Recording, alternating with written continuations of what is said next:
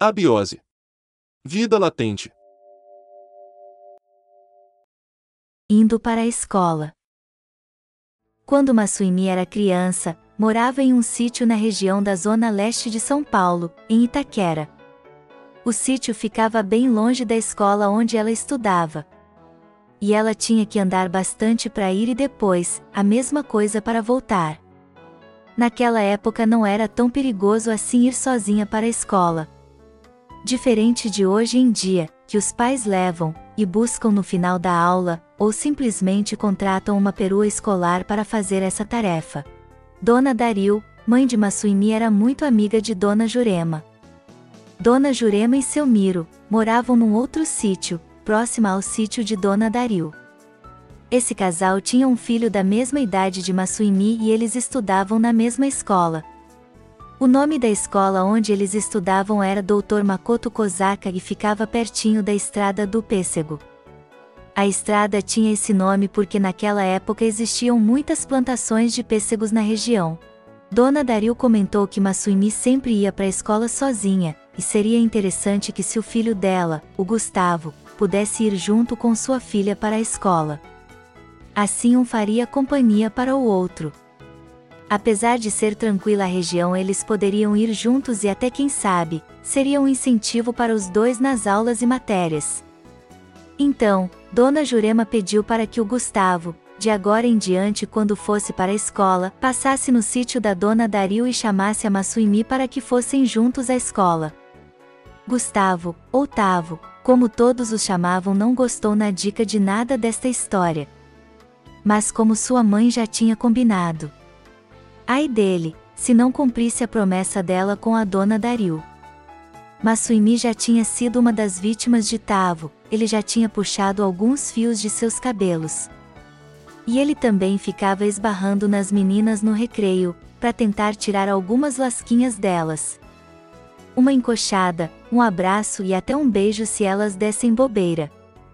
Como disse antes, ele era danado mesmo. Quando Dona Daril contou a Massuimi que a partir do dia seguinte, o Gustavo iria passar todos os dias no sítio para eles irem juntos para a escola, e que ela estivesse pronta quando ele a chamasse.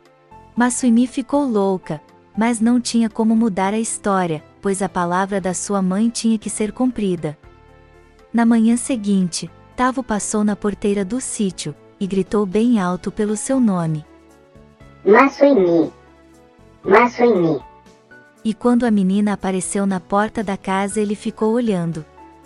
Então ela passou pela porteira e quando se aproximou dele, rapidamente virou a cara e saiu em passos largos, rumo à escola. Massuimi nem ligou, deixou ele ir na frente, não estava nem aí para ele.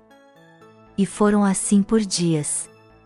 Às vezes ela conseguia seguir seus passos, e às vezes acelerava mais que ele e ia na frente.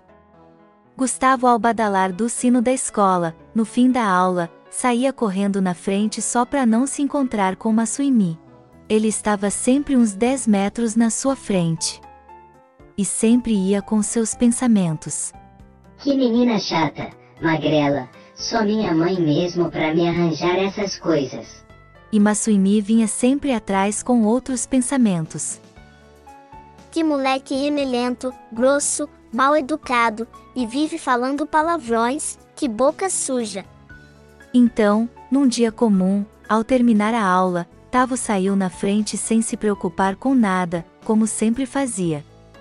E passou bem em frente ao sítio de Massuimi. Mas o que ele não esperava, era encontrar com sua mãe, e Dona Daril na porteira. As duas olharam para ele com cara estranha, e perguntaram onde estava Massuimi.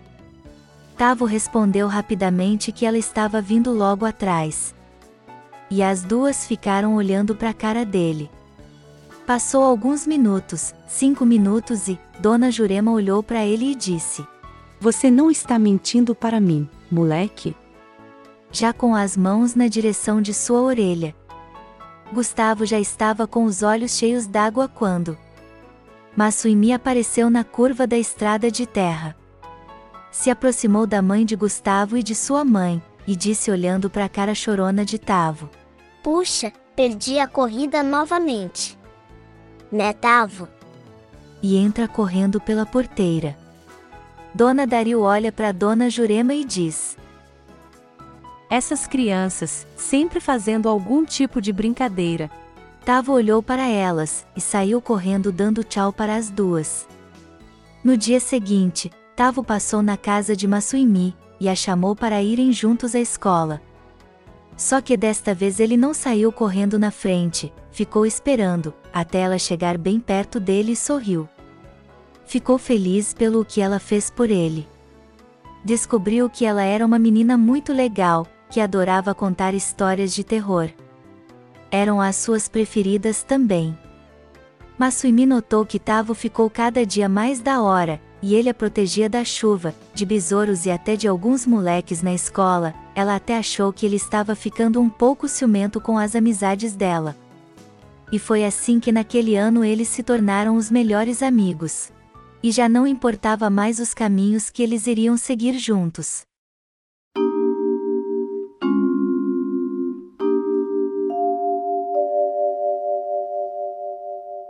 Todos os direitos reservados para JB Studio. Quer saber como colaborar com o canal, dar alguma sugestão ou patrocinar? É muito simples, entre em contato com a gente. Envie um e-mail para abiose.vidalatente@gmail.com. Agradecemos a todos e até o próximo capítulo de Abiose, Vida Latente.